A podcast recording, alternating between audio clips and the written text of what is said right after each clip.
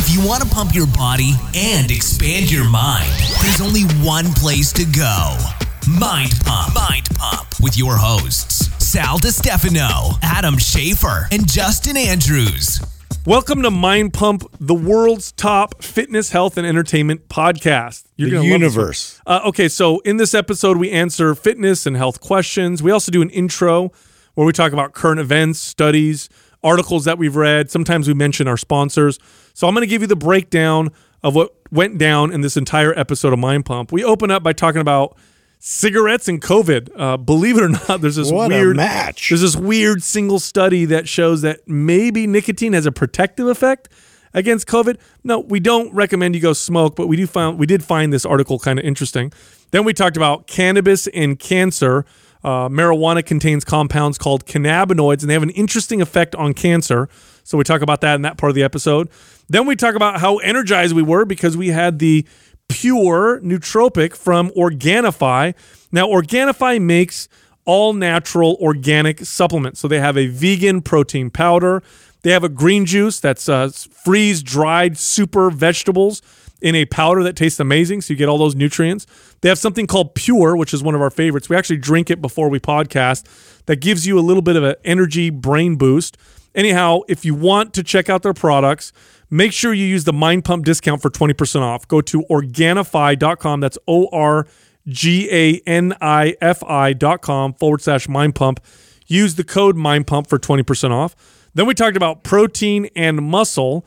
Uh, I talked about how in the future they're going to have sales machines that are just going to sell you anything and everything because they'll be so good. Mm, Sal, sal, sal. Then we talked about how TikTok got a fine uh, for taking children's information, and also how if you're over 25 and posting on TikTok, Can we stop? yeah, you need to stop doing that. stop doing that. Then we talk about reenacting old family pictures. I talked about the leak. Uh, from the Steam of Steam that has all those games like CS:GO, they lost a lot of great information. Maybe get hacked. Uh, we talked about water bears on the moon. Uh oh. They're back. And then we oh, and then I mentioned a screen time study that shows that kids who use their their iPads and their their screen devices might not actually be suffering from social detriments like we uh, maybe have thought. I call malarkey. Then we got into the questions. The first question, this person says, "Look, is it good to squeeze the glutes at the top of a deadlift and squat?" Some people say it's a good way to get the glutes to fire. Always good to squeeze glutes. Other people say it's bad for your spine. What are your thoughts? Next question.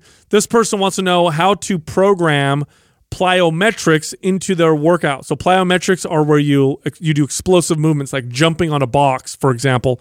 How do you put that in your workout? What are the benefits? The next question. This person wants to know if it's necessary to keep workouts under a certain amount of time, like under an hour, hour and a half. And also, what about the total volume? How many sets should you do per body part per week? And then the final question this person just wants to know what our top two hobbies are.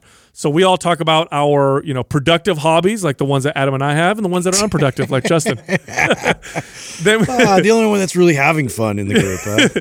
uh, also, by the way, Maps Prime and Prime Pro are both 50% off. So both these programs require no exercise equipment whatsoever. And they're both mobility and correctional exercise based.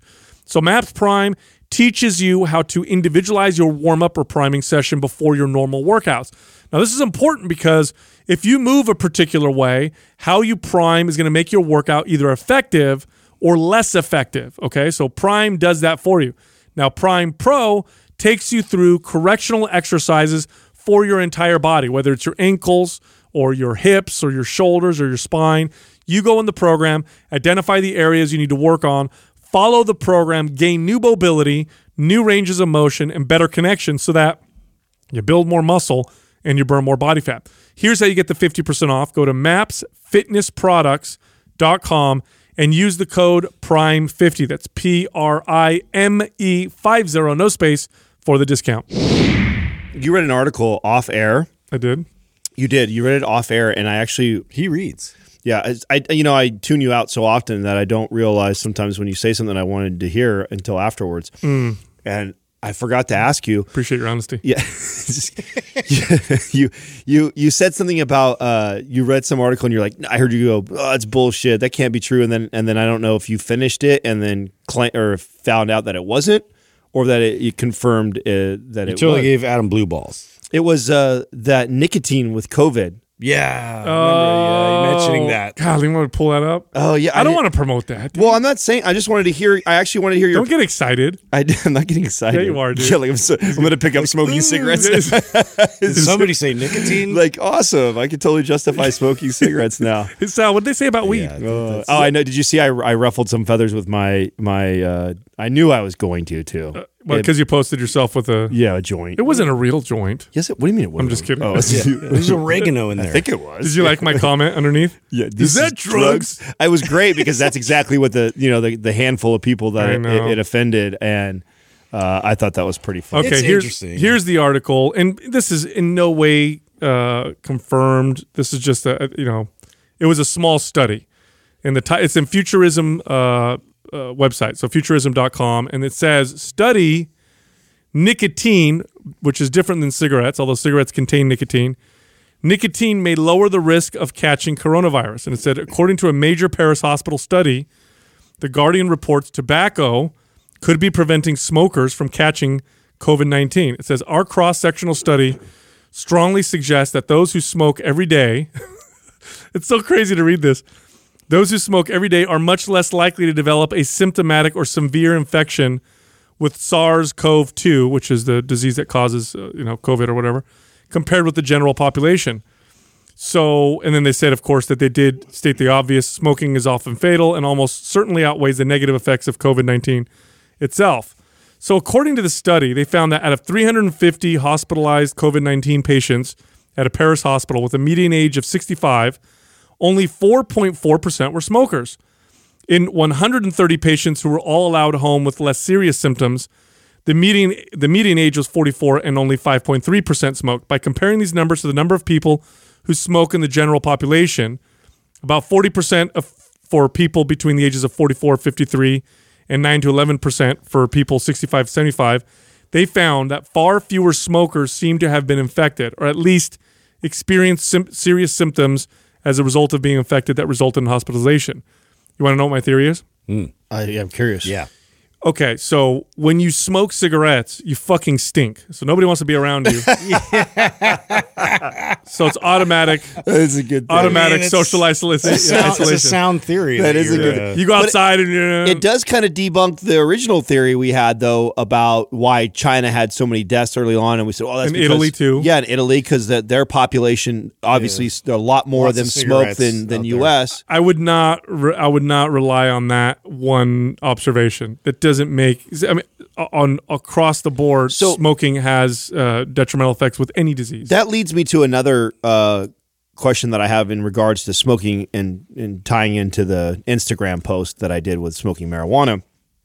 Now, haven't they concluded now, and correct me if I'm wrong, that the uh, adverse effects or negative effects from smoking marijuana are basically negated because of the positive effects that you get from the uh, uh, the, the cannabis? You, uh, you- okay, you have to put it differently. The Yeah. because there's other there's a lot of effects that you get from smoking marijuana. But what you're talking about is the cancer effects on Yes. the lungs. Okay, Yeah. so um, they've done lots of studies on marijuana smoking and lung cancer, and they find that there is uh, many of these studies show that there's no increased risk, or the increased risk is so small that they say it's it's statistically insignificant, and they think the reason because for all intents and purposes, uh, marijuana smoke should cause lung cancer. It's full of carcinogens. You're inhaling burnt Yeah. plant matter. And so the the reason for that, the explanation is that the the, the pro cancer effects of the carcinogens are negated by the anti cancer effects of the cannabinoids that are found in, in so it's kind of a wash. So it's a wash, but it still reduces lung performance. It still increases risk of lung infection.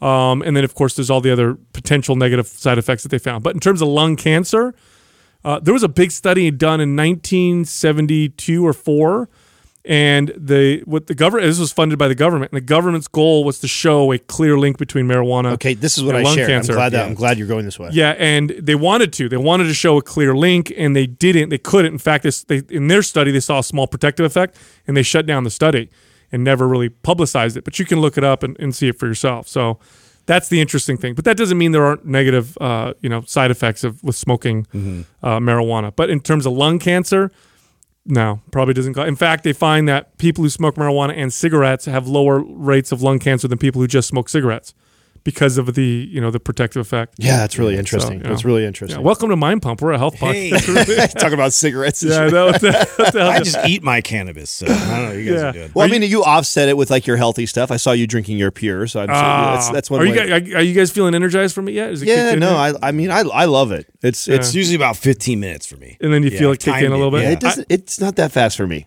You really? Yeah. It's true. You don't Yeah. feel things as But I feel like it makes- processes things a little differently. I think. he does. And it makes me smarter than Justin too. I always- so, so- Finally, maybe you, you need a, a an aid to help you. it's There's- my- there's my more one- room. My Yeah. one up. It's like a guy who bench presses 600 pounds. You only go up five I pounds. just put on a bench shirt, dude. I'd totally be eating you now. yeah, good it's, job. It's cheating. Yeah. It's so effective. I love mixing it with the green juice. Yeah. That's, that's what I do with Oh, it yeah. now. It's Did you combo. speaking of green the green juice? Did you see? uh Was it Marlin? Who was it on our forum that posted the? I got to try this. I haven't tried it.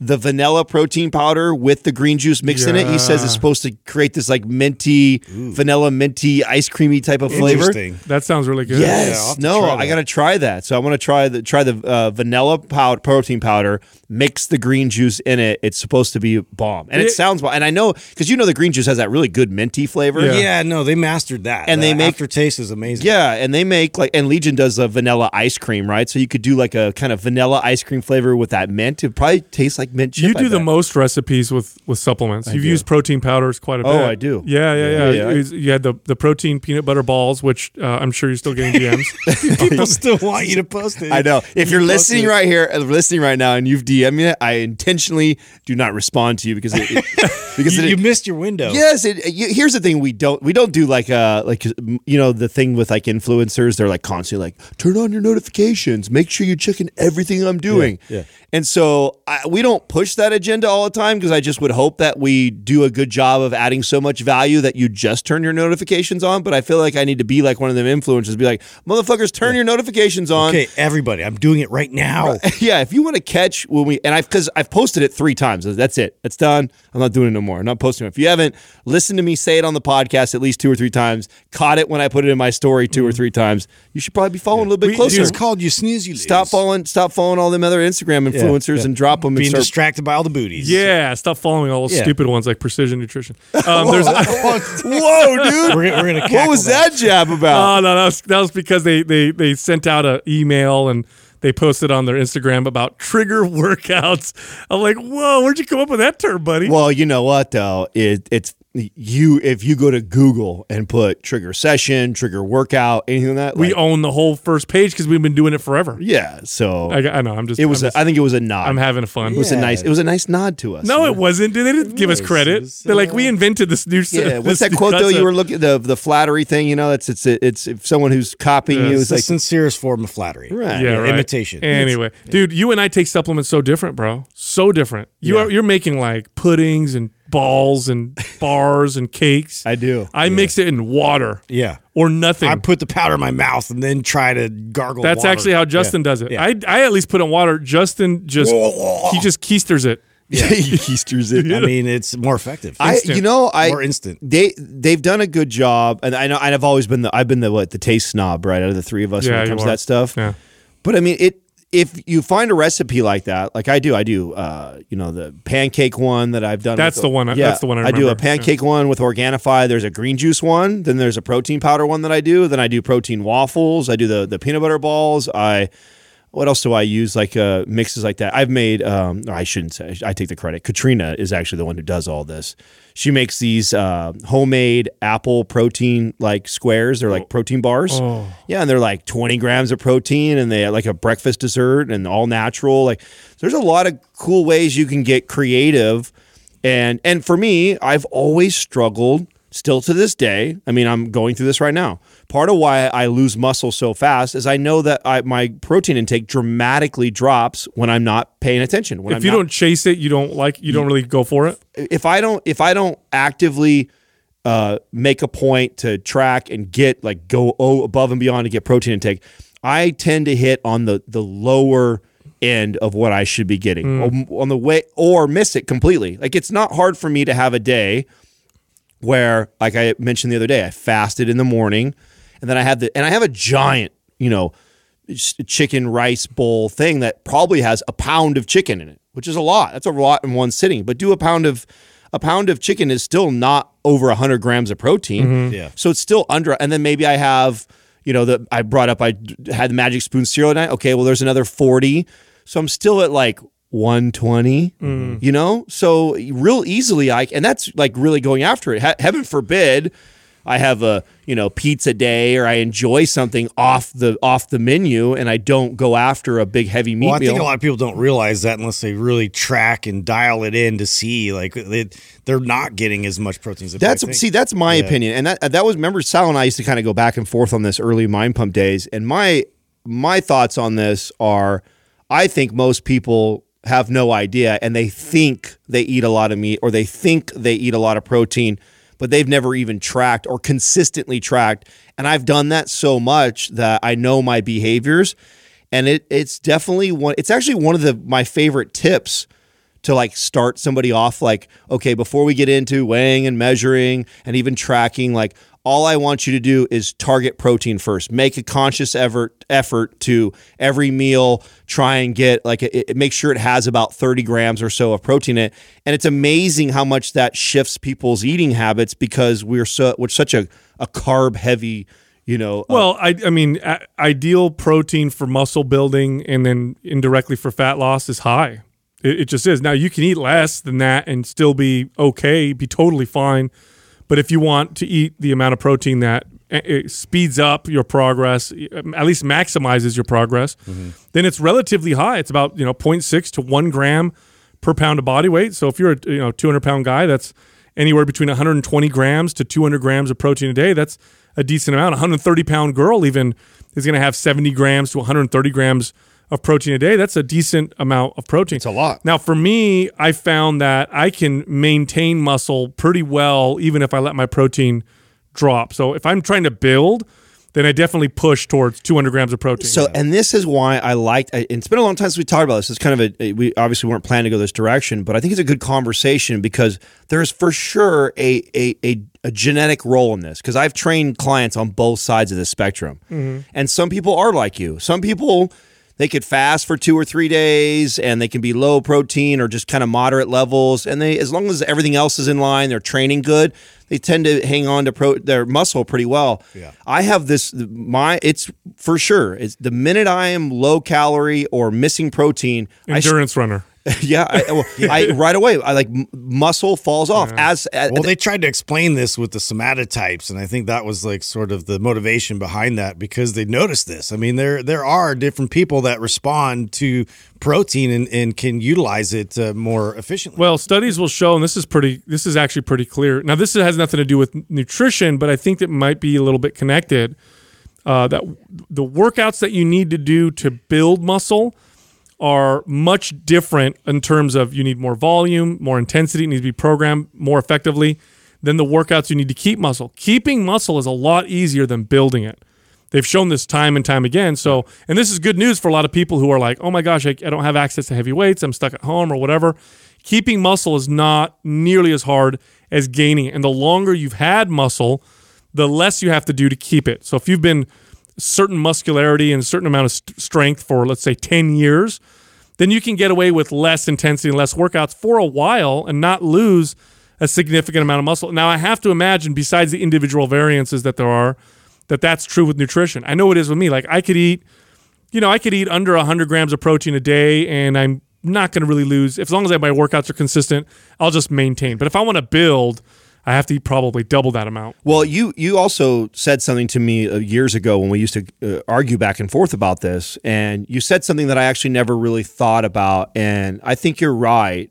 Like even though I'm at a disadvantage that I don't hold on to muscle very well, and as soon as I kind of fall off, it just kind of oh, comes Yeah. up. I I do think I have a pretty good advantage of once I do bump it. Like if I bump my protein up big res- real quick, yeah, Like if I if I just am I dialed with my protein intake for three weeks in a row and I'm training well, I mean, my body does mm. respond, mm-hmm. responds dramatically enough to where people are like, "What's he doing right now?" And it's like, really, what I'm doing is just I'm being good on my, I'm making sure I'm hitting my protein intake and mm-hmm. my training's on, and I do put it back on pretty quick. But I'm it was good. I'm good at keeping muscle and fat. So I, I'm pretty efficient. He's a store. He's a storer. That's the somatotype of Justin. Yeah, storer. Yeah, the ultimate storer. Yeah. Dude, you had my mind spinning the other day, Justin. We were on, you know, our, uh, for the audience, we were on a, a group text thread or whatever, and we're joking with each other. And he said something like, "Oh, you know, you're a sales machine" or something like that. Oh, yeah. And it had me thinking of, uh, and I don't know why I was thinking of this. It had me thinking Automated of like, sales machines. yeah, that we had. yeah, yeah, Like it had me thinking of like the the you know AI and the future, and you know when you're a really good you know salesperson or communicator, you can read a person's body language. Mm-hmm. You know how to change your tone and inflection to try and you know maybe have the person understand what you're saying. You know how to listen properly. Try and mirror their energy. Yeah, there's there's all these different, and a lot of it comes from, and you, I could list the things that you need to pay attention to, but really, it's it, it, besides paying attention to those things, it's practice. It's practice and practice and experience, and it becomes very natural at how you present things and how you can talk about things. Well, I was thinking about like AI, mm-hmm. like they're going to make machines that are going to read the size of your pupils. They're going to be able to take your pulse from far away. They'll know if what they're saying is working, They'll be not scanning working. you real time. Yeah. Oh, time. you know, breathing went up by 0.2 percent. This is a good point. I'm going to keep going here. Oh, go drop back down. This person doesn't feel like they're being listened to. I'm going to change my approach. Like we're going to be screwed. Oh, well, you're going to go, you're going to look at something. You're going to come out buying everything because Well, I think- there's going to be a better salesman out there than you, Sal. no. I, I think that's why. no, not possible. Never. That's why I think we like uh, movies like what Ex Machina or whatever, right? Yeah. That- I mean that that's what she did in that movie, right? She was, you know, he knows she knows his heart rate. She can read his heart rate Oh, she elevating. completely manipulated him. yeah, and then Yeah. based off of that, okay, well, this is what Maybe that's what they'll do. Maybe the future sales machines will be just like they'll just make you fall in It's love the with them. sex robot. Yeah, it's all it is. Hundred percent, dude. It's the oldest thing in the book. Come home, you know, your wife's like, "Why did you buy four lawnmowers? What the It's just a taboo with us now, but you know, machines don't have that kind of morality. I think that's going to be so crazy. It's Well, going to be so interesting. I, you know, th- this is also that goes along with that debate of, are do you are you guys anti like what you know the Doesn't the, matter. the We can't change the it. Googles and the Facebooks and what they're doing with the algorithms and figuring out your buying patterns and advertising to you all the time. I don't. I don't seem to mind it as much as some people do. Like some people get really irritated by that and feel very.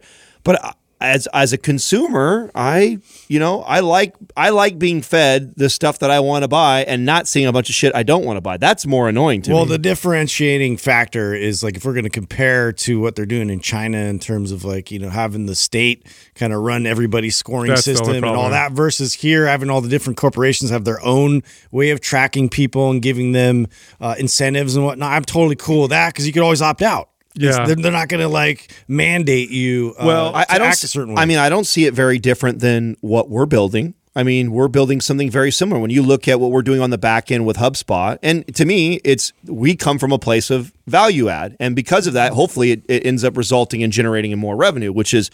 You know, we are you know putting in place systems and to be able to understand the leads. So if right now we have you know thousands of leads that come in, and those leads get a bunch of value from us, but those thousand leads, we don't really know much about them. And the more we can learn about what blogs they're reading of ours, what programs they follow, what YouTube what they watch, we start to learn behaviors of, oh, this is probably somebody in in this age that wants these goals. And then we get better at giving them the information they want to read. That's just good business. yeah, I have no, I have no problem with any of that. As long as, as long as it's not in the hands of someone that can throw you in jail or pass laws, I have no, Right. no problem with. And speaking of which, TikTok uh, got lost, had got fined a lot of money. What? So TikTok was found to be mining uh, personal information from their users that were under the age of 13. Okay, is this a Chinese company? I don't know. I I I I had heard that uh, like government uh, employees and people were were banned from using TikTok. I have no because of that idea. That, would be very interesting. No, I have no idea. No, they got fined because they had to pay $5.7 million to settle allegations that it was illegally collecting personal information from children under, under the age of 13, such as names, email addresses, and their location. Now, that really pisses me off. I, I, okay, I, I find you're an adult, uh, whatever. But when you're a child and they're mining that kind of information, it's I mean that's obviously dangerous, especially your location Mm-hmm. and your email. Children, you know, they're they're they can be easily manipulated. Uh, it's I don't like that. Yeah, speaking of TikTok, I guess one of the uh, the popular things right now, which is something you've seen in social media for a while, is people like reenacting uh, some of their family, old family portrait like photos and stuff. Oh, I saw that. Yeah. Who- So good. Who posted that? so Was funny. Uh, I, I forget who posted it, but somebody posted it, and like it's this whole thing where where it was like a, a long video of everybody kind of like uh, re like they get like their dad like holding them again over their. I really like and- that one. Yeah. It, and it's great. It's funny because I, I was thinking about that, and I I had thought about some old pictures that would be like a horrible idea to reenact. I don't know if you guys have any of these or not. Like but- in the bathtub with Dude, your sister. Did, did you did your parents do that? Like th- my my parents thought it was like Till you were hilarious and great. Uh, yeah, to put me in bathtub with my brother and then like our neighbor's like daughter and you know and like I'm like oh my god, dude. There's there's so many of these like totally uh, exposing type one of- hundred percent though. If you reenacted that, that would go viral. Yeah. yeah. There's one of my brother in cowboy boots going up the steps butt naked. You know, I'm Yeah. like, bro, you got to do that. Yeah, yeah, yeah. I love those. There, there was one that showed a whole bunch of them, and then the last scene was really. Did you see the last scene on, on the one with, where the girl was like with her dad, and then and then it switched and it showed her dad had passed away, so she had the you know the ashes, and she like throws it in the air. I'm like, fuck, that Oh, made wow. me so sad. Oh, I didn't see that one. yeah, I didn't see that me. one. I thought it was great. Oh, there it is, right there. I think that hands down so far because I'm not a I'm not a big TikTok fan, by the way. Oh no, I'm not a dude, fa- it's so I'm- obnoxious. Oh, it is, and I and I refu- I hate it. I refused to know. to bite into it, but I do like. I thought that that was cool, Dude, if fun. you're over 25 and you're making, yeah, that's a good one. that one right there with the guy's holding you- his brother. Oh do you remember when I did this two years ago? When I did it with my cousin? There's- No. Yeah, No, I I did. don't remember. remember Yeah, go back on my Instagram like two years ago. There's a picture of my cousin kissing me on the cheek, and it's like the it's 20 years later. Yeah. uh, she's and we reenacted this the same exact picture of Well, her. I'm gonna find a more PG one to do, but yeah, I have a bunch of uh, real compromising ones. Oh, t- Yeah. gosh. Anyway, so there was a big leak, uh, a big uh, breach of security at the. Are you guys familiar with Steam and all the games that they have, like CS:GO and all that stuff? no, no, no. What's that? So these are games. It's like my son plays the, these games, and they're played by hundreds of millions of kids Okay. and people all over the world. I mean, I've heard of it, but I don't. I'm not real versed. there was a huge breach of security where hackers uh, were able to get in and basically get access to people's tons of people's personal information. And in the gaming world, this is a very, very big deal. Dang. So you got your kids don't play Steam Steam games or whatever. Well, no. I mean, they're Roblox and, and Minecraft Mm. and all that kind of stuff. So, I mean, they're very much in. I, I'm like, I hate Roblox because then it gets them on the iPads, which I've had such a hard time because I, I tried not to add iPads because like that's just another screen now I got to compete with. now with Roblox, can't can't they talk to other players in the game? Yep. So I let my, pl- my I told my daughter not to play anymore. You can, I think you can turn that feature You off. You can? yeah, which Okay. I, I've done. because I get worried because they play in these networks, right? And then some random of- stranger comes up. in there. yeah. Exactly. Like, it attracts tons of these, around. these Oh, dude. predators, dude. Yeah. You know, I know I sound like a paranoid parent. Dude, I'm always thinking about that. like every day. no. Yeah. Yeah. Where are they at? Where are you hiding? No, what I was gonna say about TikTok though is like if you're over 25 and you're posting your TikTok videos all over the place, like don't do that. It's so it's so embarrassing. No. You know what I mean? I'm embarrassed for you. yeah, yeah, I'm singing on the thing. It's like you're, they- you're 40. The My, fa- yeah, yeah. My, I don't want to roll anybody under the bus, but there's there's some professionals out there that are Yes. using TikTok, like some old people. I'm like, dude, please stop. Okay, Now, this is like a, a public service announcement. You know, if you got like a valid practice, I think I think the it. ones where the the uh, the the parents are like you know guys and guys that are our age that are fathers of kids that are two you know they have two or three kids and the mom and the and they all kind of do like the dance together. I think that's cute. That's different. right? Getting involved with the family. talking about Well, like if the- it's on the kids, Yeah, You know, you- yes. yeah, exactly. I'm talking about the 38 year old Yeah. that's like on camera by themselves, or the themselves. 50 year old. Yeah, like that's- that's like a lawyer and it's like, yay, big deal. I'm doing this dance. have you have you embarrassed? well, you- why it's funny is because they're like every kid who's like hardcore into TikTok is looking at it and rolling their eyes, going like they're using it wrong. Yeah. this is not how it's. no, they're in there thinking they're going to get clients. Like, I know. bunch of twelve year olds, right? Like, are you like, doing, that's how I, I. Well, you know why? Because Gary Vee said it. That's what happens. Uh. Gary Vee tells everybody to jump on a Gary platform. Vee- they all jump on whatever it. he's doing, he wants everybody to do. I know, What- so- you yeah, know, because he's come on. invested in yeah, it, right? exactly. he's like, yeah, get on TikTok. Have you have you found anything that embarrasses the shit out of your kids yet, Justin? Where, you, where you just do it just to fuck with them? uh, the only thing was like um, I, I would go around like when they would start playing a game, and I would be like, "Oh my god, you shouldn't do it that way, you f- noobs!" And then I would just walk out of the room, Yeah. you know, because like I, I would just shame them and, and call them noobs and beginners, and, and they would get so pissed. So I, I'll do the the what's that one game all the kids play? I can't remember the name of. it. Anyway, there's dances. There's players on there. that Fortnite? dan- yeah. So I'll I'll Oh, come- you do those dances, bro? Oh my god, I would do some of those. Too. My daughter, if if she could like it, it just disappear when I do that, she would. Because or I'll dab, I'll do this thing like this, Yeah. and she'd be like, "No." I did that around their friends when we were at Little League one Yeah. time because he kept like not paying attention, and so I was like, "Oh, Ethan, do you want to show him the dance?" And I was like, like throw, throwing my stupid arms around and like shaking like they do. And uh, yeah, he got really pissed. Yeah, I got some science news that you'll be interested in, Adam. Let's hear it. So remember the the a long time ago I talked about the the Explorer, the Space Explorer, whatever, the spaceship that crashed on Mars. Oh, the the, Oh, the the- space bears. They dumped Water a bunch bears. Of, they dumped a bunch of tardigrades, I think they're Yeah, called, yeah, uh, yeah. which they called Water water, bears. Yeah, yeah. So apparently, grow up. there was another one that crashed on the moon, and they spilled a bunch of, of uh, tardigrades or wa- water bears on the moon. No. really? Yeah, dude. Another one. So these are so the reason why this, This is is a crazy. problem. The reason why this is crazy and why they're in space in the first place is these little creatures survive anything. They can live in space. You can bury, you can put them in ice, you can wherever, and they just live anywhere. So they're shooting them up into space. Yeah. And now we're crashing them on different planets. Like, what's gonna happen? Well, in a what, and what are they going to grow up to be? You Yeah. know, like there's going to be like stages of evolution of these like little uh, tardigrades. Bear, bears on the moon. Yeah. You know what I wanted to bring up was, uh, and I don't think Sal's Angry jumped on the, the bandwagon yet. Justin got, sold me on it last show, which he did a terrible job. By the way. I Which is like- did, dude. I, You're it the was, worst It was like sell- talking. you're the to worst at selling something. Stone walls. You know, like ugh. Every once in a while, I'll like. So no, it's because it was it was like hippie stuff. You know, you guys weren't buying in on, on you my sold excitement. it. You sold it bad. Is That's this all. the greenhouse? I did Yeah. sell bad, but you know what? Like, it, It was my how do you sell a greenhouse? You're Well, right. no, it was my fault because I said there's a lot of spiders. no, spiders. you in guys.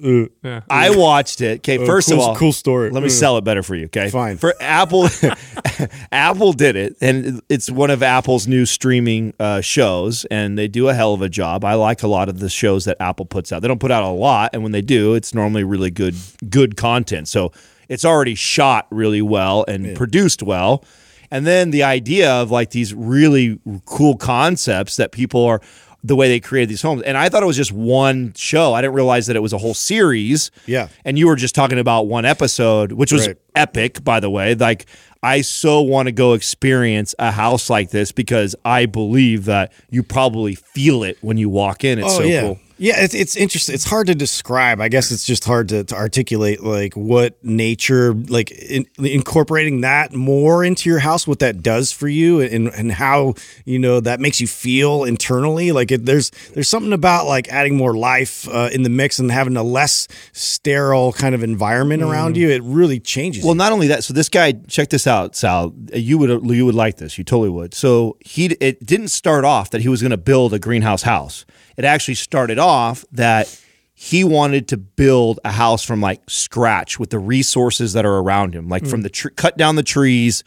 mill mill the logs, and make a, like a log cabin house. Him and his father started mm. this project like twelve years ago and he builds this badass custom log log home from like the the trees that are around him. but he and didn't finish it. yeah, and he didn't he didn't finish it. And one of the things that it would, took such a long because he handcrafted every everything. It was like meticulous. It was beautiful. Mm. And he's not a craftsman. Like he's he has like well I forget what his job was. He's like a he's, Yeah, engineer Yeah, he's like an engineer or something else. And his his thought process is listen if if somebody else can do this, I'm confident I can learn to do it. Yeah. And so he he sets out this this journey to start building this thing. And what slows it up is that, you know, weather permits him to do it. So he decides to build a greenhouse around it to protect him while he builds i- in it. And then he ends up creating this whole ecosystem that allows him to have this Mediterranean environment in Canada, Yeah. like year 70 round. degrees like constantly. But there's plants in his house. Not and in his house. It's uh Yeah. in the greenhouse On the outside On of the, the outside. Okay. So Yeah. it's literally just like he's creating this this beautiful Mediterranean uh like it's like having two natures. So you got one that's like surrounding your house, and then you walk back out, and So is it like this? Is it like house, and then in between the house and the greenhouse is the nature, dude and that's he- the he- that's the climate he- that he created. Yes, he builds Oh, okay. it's got like a moat, like it a surrounds. river. It's almost like biodome. It surrounds the house. Oh, that right? makes And sense. so then it, and then he has all the vines and everything else, like all the uh, Oh. grapes and stuff that he could go out in his garden. So it, it, it keeps like all the life uh, vibrant in there. and his basement is a complete filtration system. So he lives off of his all his sewage Goes gets- right back to the plants. goes right into the plants and and feeds all the plants. Wow, that's interesting. Oh, it's super I keep thinking there was a lot of spiders, though. You know what I mean? Just hella spiders and bugs. I, I don't think there's a lot of bugs in there. I mean, there's there's a few, I'm sure, but uh, more yeah. than more than necessary. That's More- what I would say. I don't know. I can't get around Are that you part. scared? You scared of it? Well, you Yes, little- I don't like when you said that, that almost made me not want. I, I was like, yeah, sounds See? right. I You know what I'm saying? Yeah, I don't want to just Oh, spiders. Live but- with spiders. No, but if you keep going, there's this house in Austin too that's really amazing, like that, where they built it all so it was like the top of it was all the different like prairie grass and everything, and then it splits in the middle, and it's really high ceilings and everything. It gives you this amazing view, and uh, yeah, if you just get into it, it's more of like a design architecture.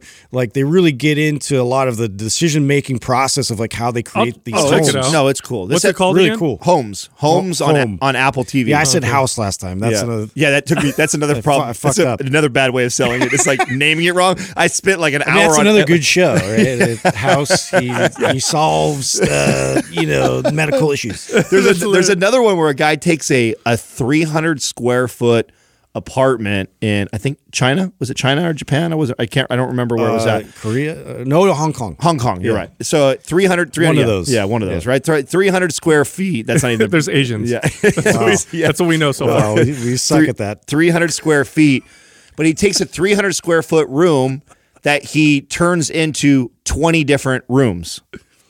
So the walls all move and change, and it's always like the full 300 square feet. But so because he pulls walls out and there's all these different shelving in it, and so he can actually turn it and, and and adjust everything. So he can actually like create like a party environment if you wanted to. He could create like a study environment, home theater, home theater. Like it's, it's Interesting. interesting. Very interesting. Very Uh, resourceful. all right, one. I got one controversial thing uh, study that I'm going to bring up because I think this goes counter to what we think. Okay. So this is an interesting one. This is a study that was published uh, April 13th. No, that's the study itself in Science News. I don't remember when the study was published, but Science News and Science Daily's got some good stuff. And this is a study done uh, out of Ohio State University. So they said, despite the time spent with smartphones and social media, young people today are just as socially skilled as those from previous generations. Oh, this is according to study.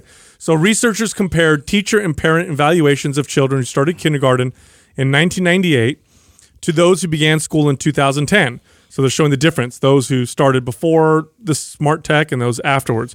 And the results showed that both groups of kids were rated similarly on interpersonal skills such as the ability to form and maintain friendships and get along with people who are different.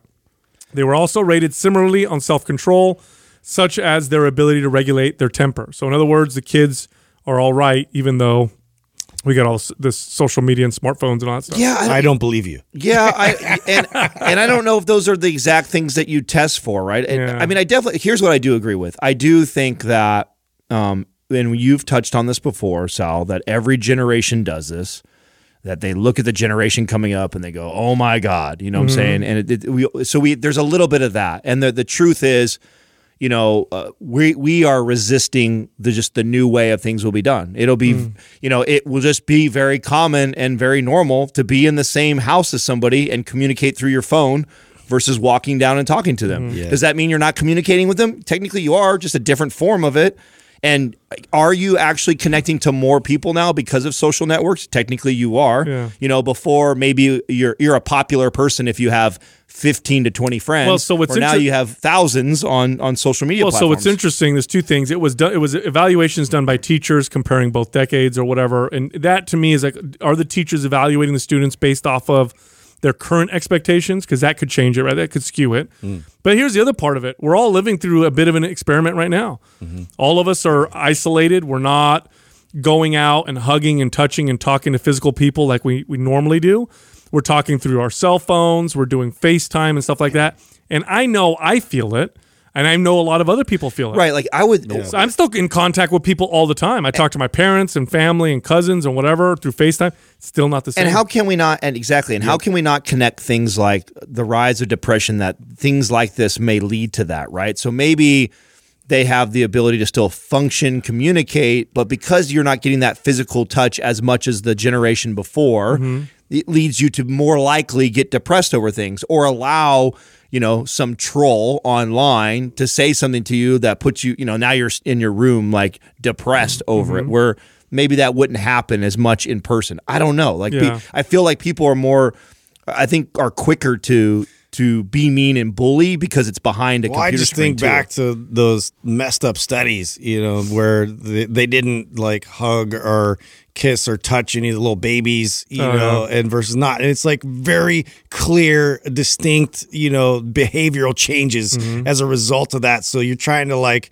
you know, market and, and wrap around this new way of interacting virtually. Like it's not the same. I don't care how you rebrand it. Yeah, well, I'm sure there's a threshold. I'm sure that there's a point where it does really cause detrimental effects. Like if you just only ever were on tech and never talked to anyone, Yeah. that would be an extreme. Right. But I'm sure there's a there's probably a range, right, where between here and here, it's okay, right? The kid over here that uses a lot more tech, but still sees people, still hugs them. Yeah, as long as and you're the kid- getting both. Yeah, know, Well, like and- exposure. And I also see areas like so. I, I'm aware of the these situations like in my own life where, like for example, my my uncle, who's the the generation before us, he is uh, very old school. Like if he if he wants to communicate something, he wants to talk to me. Where I use Yeah. text a lot, Yeah. and part of why I love to text is because it allows me to not only communicate to him, but then I can communicate to all three of you. And I feel more connected. I feel like, oh wow, I was able to answer Justin's question. I sent something It's funny. more productive. I sent something funny to Sal. So we're having. And I, I answered Doug something related to business, and then I also got to talk to my uncle about something. So I feel like I've expanded my ability to communicate and stay connected and touch people. Where he feels pissed off because I didn't pick the phone up and dedicate thirty minutes to Sure. talking to just him. So But it is a more personal thing. Like, you know, when you talk, like, imagine texting with someone for 30 minutes versus talking to them on the phone.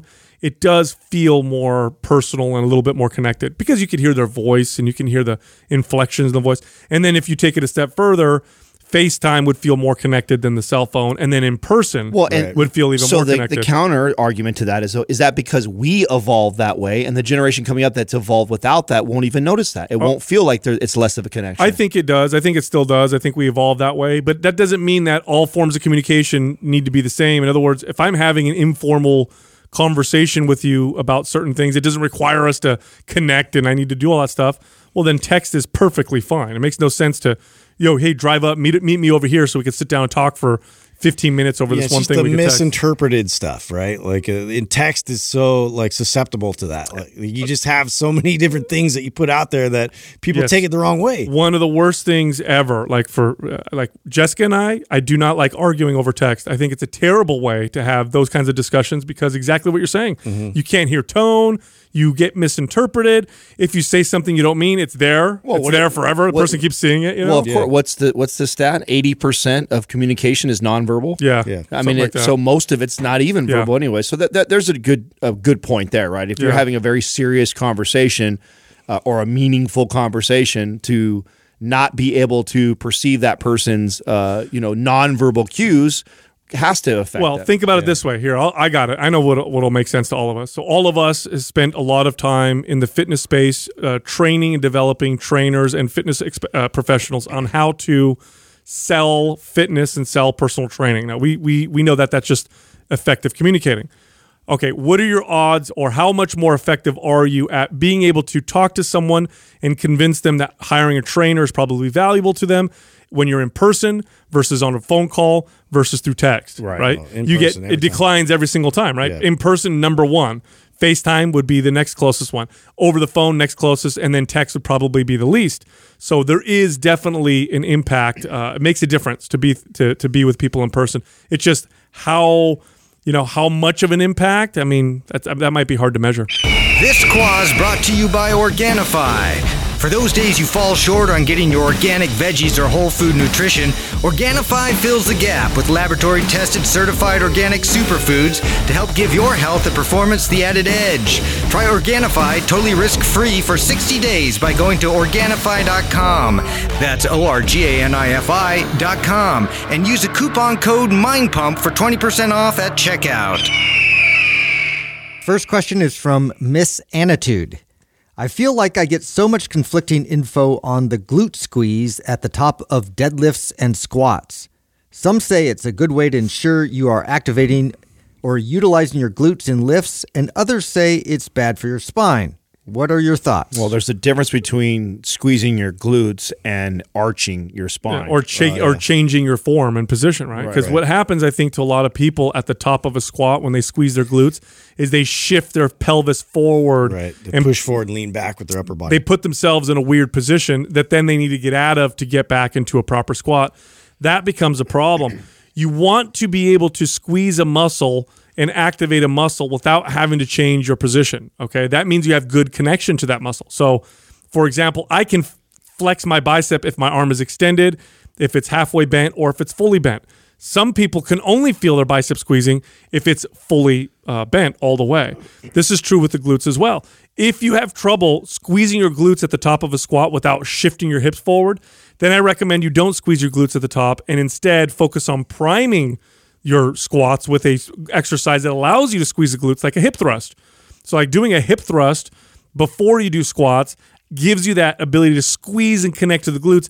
Then when you do your barbell squats, now you can probably feel what it's supposed to feel like to be more connected to we, them. we did a really good YouTube on this uh, where I, I do uh, back presses and then floor bridges. So, uh, because the other part of that, even if you go into hip thrusts and you have a tendency to arch to get to get up like that, you still may even do it on a hip thrust. Although gravity's working in your favor to not do that, there is still the possibility that you overarch uh, even on an exercise like a hip thrust. And so, if I have a client that's doing that, then I teach them the the uh, back press, the floor press, where you're laying down before you go to a floor bridge. So you're teaching them to have that pelvic control and and and and keep that you're in that neutral spine with your core activated, and then lift up w- with your glutes. Because you know this reminds me of too. You brought this up the other day, Sal, in an episode where you know how how common was this when we train a client who has uh, limited range of motion or control in their shoulder, and you tell them to do a shoulder press, and and you tell them to reach all the way up, and at the top they they go they go up on their toes. This is a, a similar issue, right? So Right. it's only it's in the hips and the butt. Like you you hear cue from a trainer saying squeeze the glutes really hard, and when you do that, you want to arch the back to get more of a squeeze. Mm-hmm. Like the the idea is that you do squeeze the glutes, but you still also maintain a good neutral spine at the same time.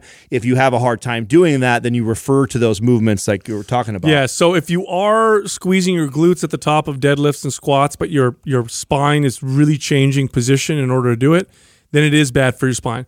But if you can feel the glutes at the top and squeeze them without altering good form, Mm-hmm. then that's a great way to feel the glutes and to target them with those exercises. and also try to, to to maintain that tension, you know, all the way through. Like we have a couple, like the, the Dumpy squat, for instance, is one of those great kind of tools to try and see where you know there there's a break in, in your bracing technique. And so whether it is you know your, your core bracing, but also like activating your legs properly and getting your glutes and your your quads and things to fire appropriately, uh, you know, slow down, slow down, and, and, and squeeze and see where you know there's a, there's a discrepancy. Yeah. Now, to be honest, I I almost never, when I would train clients, would tell them to squeeze their glutes at the top of a barbell squat. I would tell them sometimes to squeeze their quads because it doesn't tend to cause people to have different position. If somebody didn't feel their glutes on a squat, uh, my remedy was typically good priming or change the exercise form itself. You know, at the top of a squat when you're standing, the glutes are relatively less active than they would be when you're down at the half point or at the bottom of a squat. Hmm. At the top, you don't really need your glutes don't have to fire hard to hold the weight up. Now, as opposed to like a, a hip thrust, a hip thrust to hold your position at the top of the hip thrust, you have to really squeeze the glutes. It's really what's holding you up there.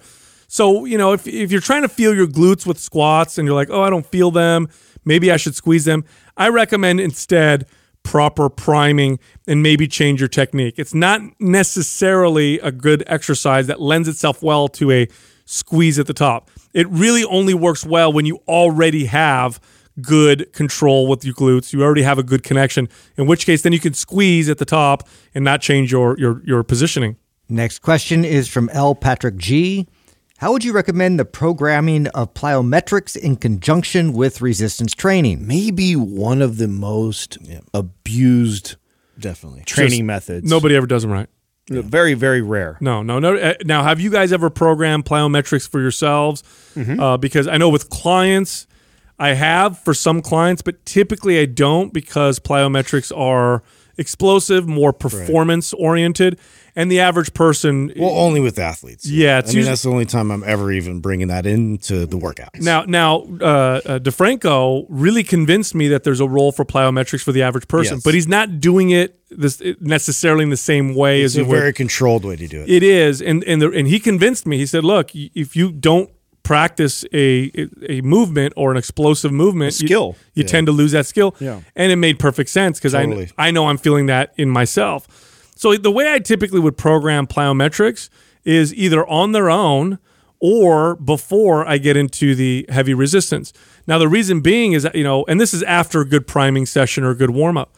Plyometrics need to be done explosively in order to reap the benefits of plyometrics. The way a lot of people use plyometrics now, you can't call it plyometrics. All they're doing is fatigue jumping. Mm-hmm. They're just moving in ways to get them tired. Plyometrics aims at improving your ability to explode, to exert force, and to do so in a controlled, safe way.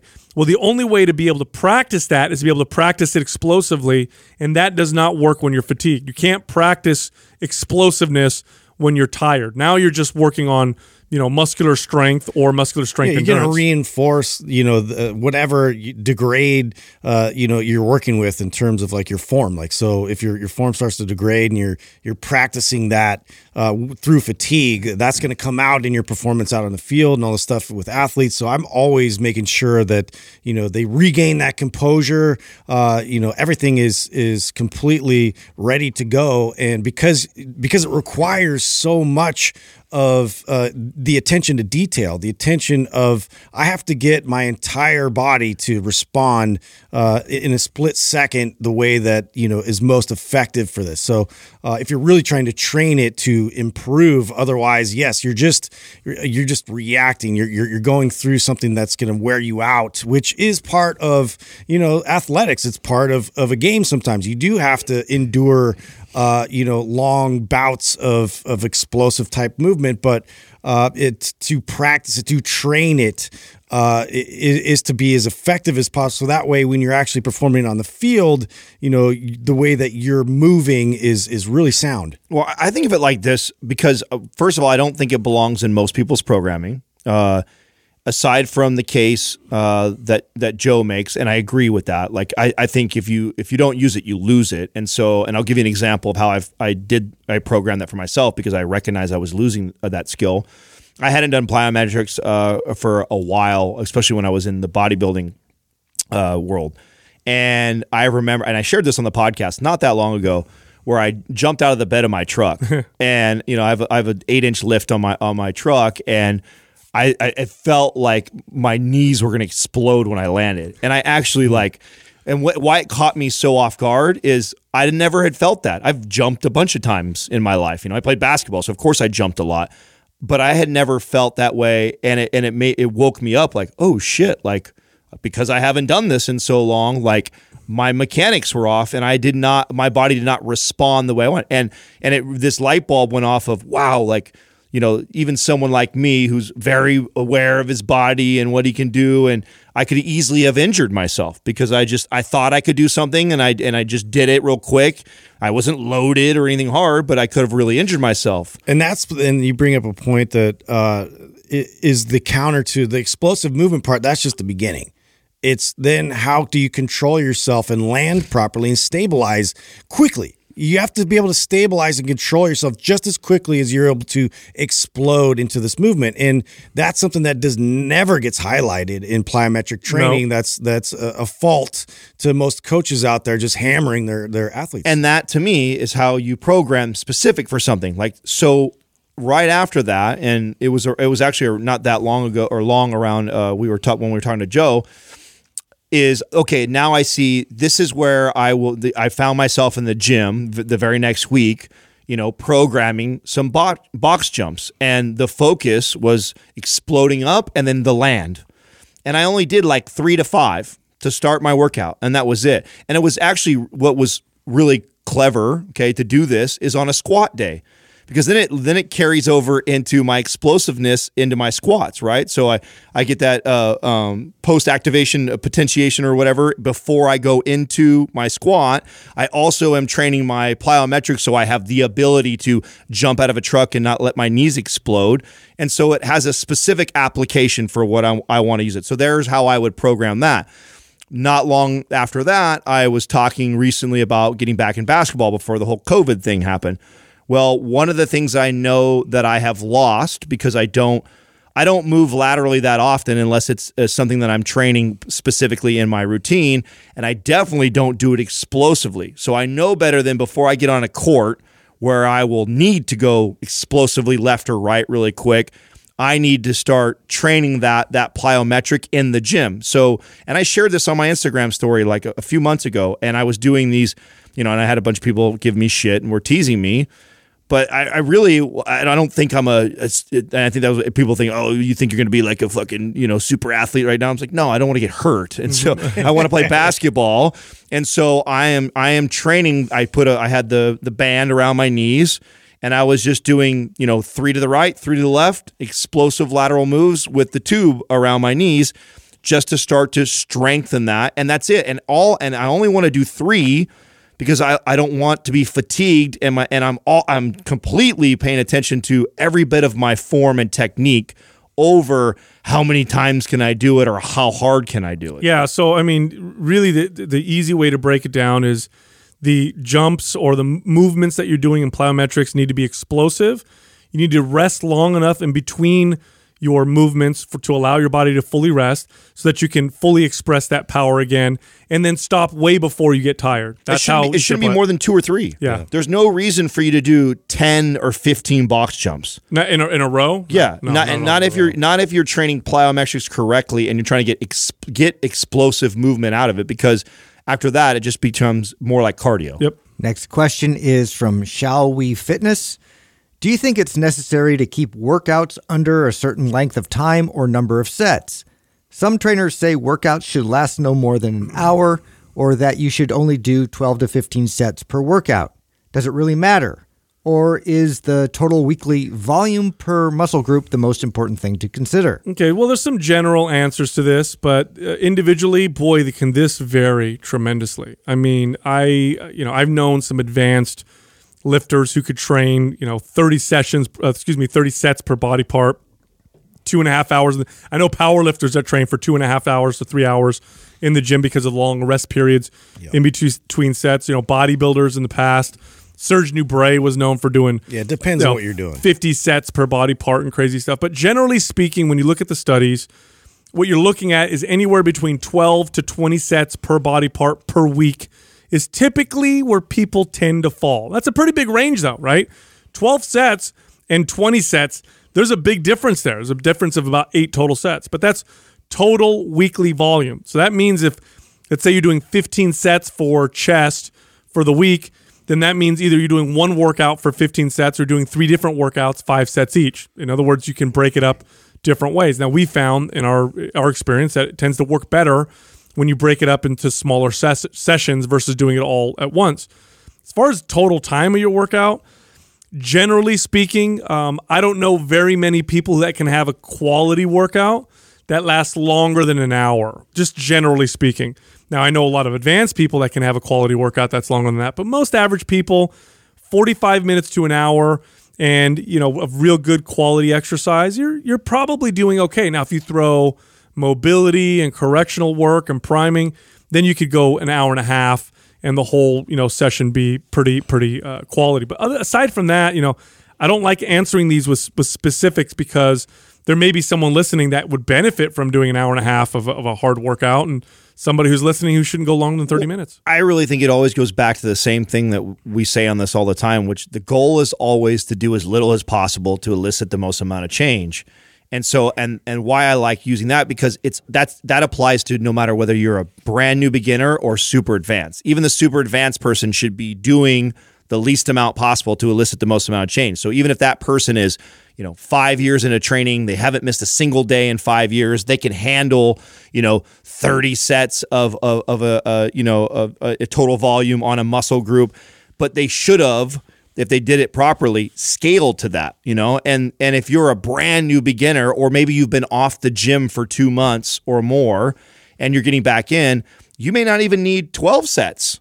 I mean, it, it, you if you just get in there and you work out 4 or 5 sets and you weren't doing anything before, you're going to elicit change. Mm-hmm. Your body it will start to adapt and you'll you'll you'll start progressing in the right way. So I always lean towards the lower end first so I can build on that and I slowly build. And so, you know, instead of like trying to because this can get really crazy with all the studies that are out there of like, oh, this study says this amount, this this study says, you know, the vault. It's like, well, all of that gets thrown out the window because there's such an individual variance on every single person. I know somebody who can get great results right now at this very moment doing just 10, you know, 5 to 8 sets uh, a week. And then I know somebody else who will get great results at 12 to 15, someone else 20 to 30.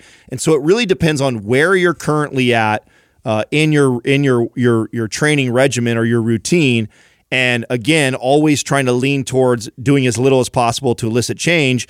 And so you start off at just what you need to do to see change. And then and, and i follow that which is about three or four weeks.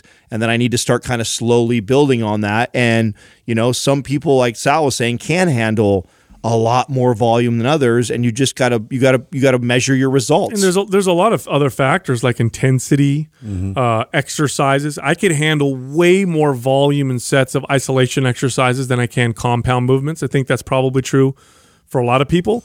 Uh, if my intensity is super high, I can't handle as much volume. I mean, I've gotten great results in short periods of time, uh, granted, but still great results in short periods of time with very very low volume, just very high intensity. Like you know, I've done it where you know in a three or four week period, I'm doing like rather than doing you know you know 12 sets for my legs for the whole week, I'm doing like one or two, but they're like to failure, which really takes a lot of energy out of you. But it my body progressed, so I think you know what Adam's saying is is 100 percent true. It really depends on the individual where you're coming from and what you've been doing before. And at the end of the day, doing more than is necessary to give you the maximal results is just wasting your time and actually taking away from your progress. Next question is from Scotty's Hobbies. What are your top two current hobbies? Top two current hobbies. He's in, he's really into hobbies. Does it? I mean, does anything count? Because I feel like a hobby is like something that people accept. That's a hobby. You know what I mean? what do you mean what do you mean by that Well, I like mean- collecting stamps. Yeah, you know, Oh, stuff I, like, I could see you doing that. I did when I was a know, kid. Yeah, of course. I did. I think like, I think they're I think they're leaning because they're saying current right now, like because of COVID nineteen. Are there Yeah. certain things that like you're getting into or you're doing that's like kind of like I a- admitted I was puzzling quite a bit. you you have really? been, you I'm have I'm been a puzzling a lot. Are you still puzzling? I'm still puzzling, but you know the problem is you can't order any. Like they're all off the shelves. Everybody had the same idea. You No know, I'm- way. Yeah, they're like I'm stuck at home. I got nothing to do, uh, so I haven't been able to get any new ones that are that are awesome. So I mean, there's bus- business uh, potential there. So how, hold on. How much time do you do this? Like how? Like what do you do? You come home, do your thing, and then you sit down and just start doing a yeah, puzzle. usually. Well, uh, I usually do it when my kids are are doing their homework, and so I'm sort of at the table puzzling while they have questions, so I can answer their questions and kind of help them through maybe some troubleshooting of of what they need to be doing, and then I'm just like you know hunting for all these like you know shapes and things. I don't know, dude. Th- there's something zen about it. You're such an old man. It's, some, it's very zen. I put my glasses on, you know, I got my blue blockers. Like I'm, I'm, I'm in there just, just you know, fixated on it. You know why? Because, uh, like I love you guys and everything, but like I need to decompress. Like just people talking. Yeah. I just, it, for me, like I'm, I've, I've, I have like two different operating, uh, you know gears, and, and one of them is like, okay, I'm on, let's go, go, go, go, and then the other one is like, don't come near me. Yeah. yeah. And so I definitely that used to be my go-to for everything. Now I'm like, okay, I need to be on more. Dude, so. we we drove Justin to puzzle. Yeah, he did.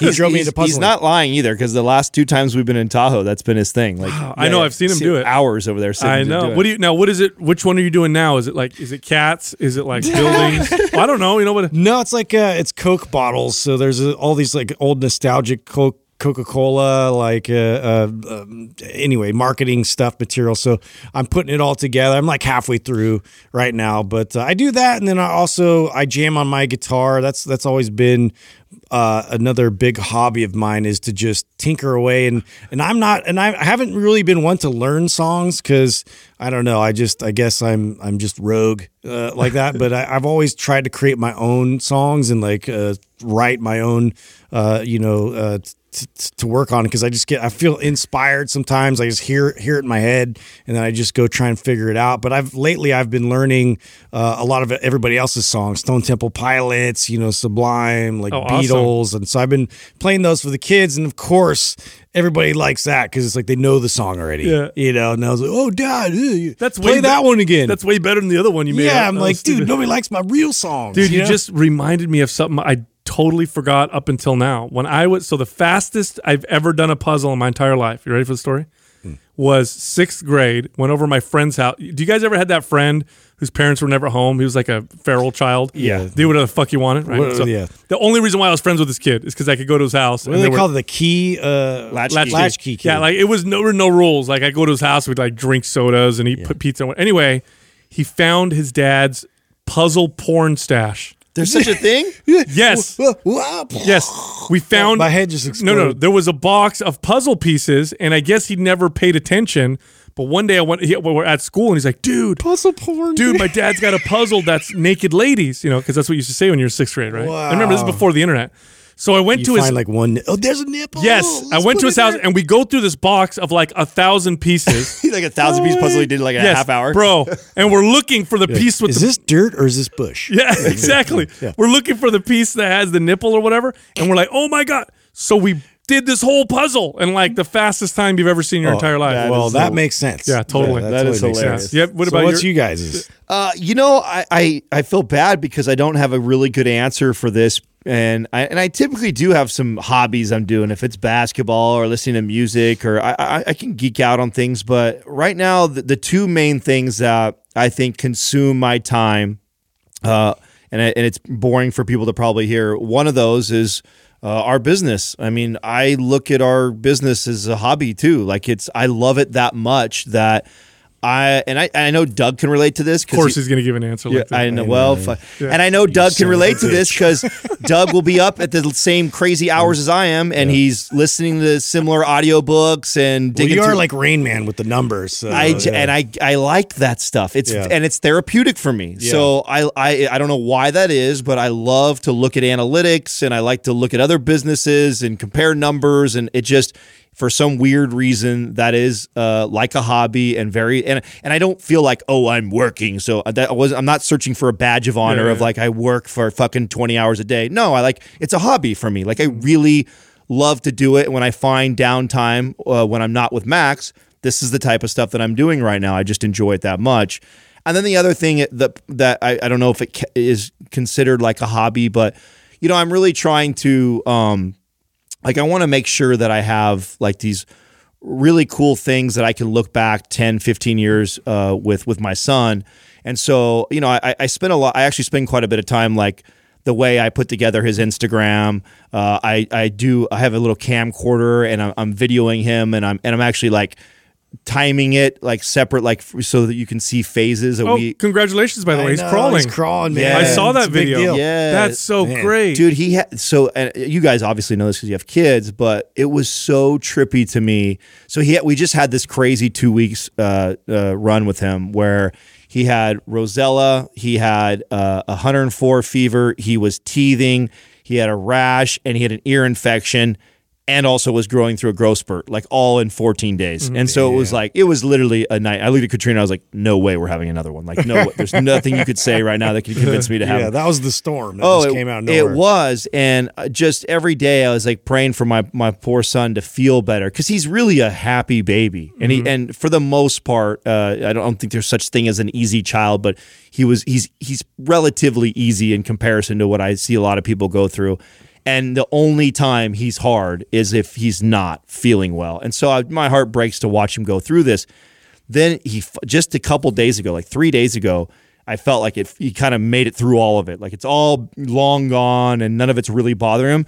And it he he went from wearing uh 12 month old to 18 month old uh, clothes. He's super strong and wrestling back with me. Like I can feel him fighting against me and resisting me. He started crawling. His communication is like triple what it was. It was the know, it's so in crazy. 48 hours. Yeah. It was the weirdest thing ever, but so cool. Like he's so he's so fun right I now. wish we could still do that. Yeah. yeah, right. Make make All of a leaps like that. like, I wish. Yeah. But that's so. I, That's it. That's how. By the way, that that documentary on Netflix explained that kids don't grow consistently. yeah. They they don't grow. They don't grow, and then all of a sudden, boom, they grow like within a matter of a day or two. and I totally felt like I, I saw one of those or felt one of those massive leaps for him. But that, I mean, so he's a lot of my hobby right now. Like I, I'm really uh, I'm really enjoying being a father. I'm really enjoying, and I'm ve- trying to be very mindful of I didn't have a father, and so I'm trying to think about all the things that I missed out on, and I want, and like I feel like this is my gift, right? I get to have this kid, and now I get to relive with him all the things that I wish I had. So I'm constantly thinking of that stuff. Like I, I don't have any footage or photos, or I would love to look back at him and I. Like none, I don't have any of that, right? And so that's a lot on my mind, and I'm always trying to uh, be. I'm not very organized, so I'm trying to be more organized about it. So, and I know that it'll pay off you know, 10 years from now when I get to look back at it with him. So that's kind of a hobby for That's me right good now. hobby. That's awesome. Yeah, I'll take that. Yeah, so I feed starving children when I uh, gotta one up your. Yeah, you gotta No, you know my step it up. The number one hobby that I have is the one that I've had since I was 14. Since the the day I first uh, lifted weights, I fell in love with the way it felt. And you guys know this. I just I never stop. I love it. I absolutely love it. It's the it's my favorite thing in the world to do. Love the way it feels. I like the time I spend either by myself or working out with someone else. It doesn't matter what gym I'm in. It could be a hotel. It could be in my garage. It could be anywhere. I, I guess just I'm the only one that does other things. yeah, exactly. I love it. I love it, and so that's that's always going to be my number one hobby. And then this, the second thing is again something that I've enjoyed for a long time, which is I love going on social media and reading other experts talk about subjects that I want to learn about. Mm. It's one of the mm-hmm. most it's one of the most effective learning tools that I've ever stumbled across. And if, if you're listening right now, this is it's really really cool. This is what you do. Okay, you go on Facebook. Facebook's a great place to do this. You, you, you, ask for an invitation to a group, whatever group you want to learn from. So neuroscience is one, right? So you type in the search, you know, bar neuroscience. You find some groups that have you know 500 people, 1,000 people, whatever. Ask for an invitation. Sometimes they let you in right away. And now you're in this group, and most of the people in the group are people who are either PhDs or students or neuroscientists. And then there's a small group of people that are just interested in the subject. But the vast majority of the people in there are experts on that subject. Now, why is this cool? Well, they post new and upcoming studies and articles before they become mainstream news or ones that don't even become mainstream news.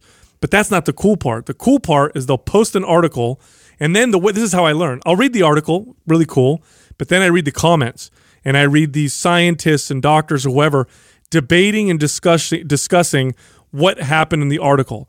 There's I have there's nothing that I found that gets you to learn better and faster because what I get from that is an education that's coming from other experts who know way more than I do debating and discussing points within the article that I never would have even noticed where they're breaking down the the study controls or they're talking about well that doesn't apply because this other study showed this and well what about that? And it's like really really fascinating. Every once in a while when I feel confident I'll throw in a challenging statement not because I want to challenge somebody but because I want to get their reply to see how they'll reply to a question that I have and it's just something that I've done now for a while I love I love doing it. I just want to point out that that's the same shit that I just said. I mean, it's just a different. It's just a different part of our business. Mm-hmm. I, I find the the analytical side, and sure. then and you're the science side of this house. Sure, Of this sure. house, so Sure. you're just giving me shit about Yeah. that answer, but you just pumped your own fucking tires about Well- what you contribute to the business right now is your fucking hobby. If, if, I, if I said it like this, uh, yeah, I like to research for Mind Pump. In my, in my- in my spare time. Mind Pump researcher. No, I, I you know, it's I mean, that's what it is, Yeah, though. Let's no, be no. honest. I, I, it's really cool because I, I think what what uh, what what really why we enjoy what we do so much is because uh, we got to do something that we love to do, truly love to do. For sure. Because let's be honest, if if if we were all you know didn't have to work and made tons of money or whatever. We would probably find time to meet with each other at least a couple days a week to sit down and talk about Mind like pump this. puzzles coming your way. exactly.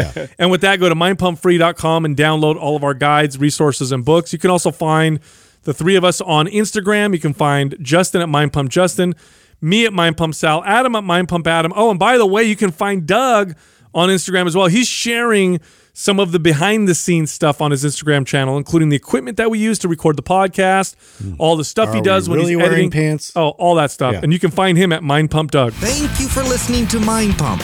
If your goal is to build and shape your body, dramatically improve your health and energy, and maximize your overall performance, check out our discounted RGB Super Bundle at mindpumpmedia.com.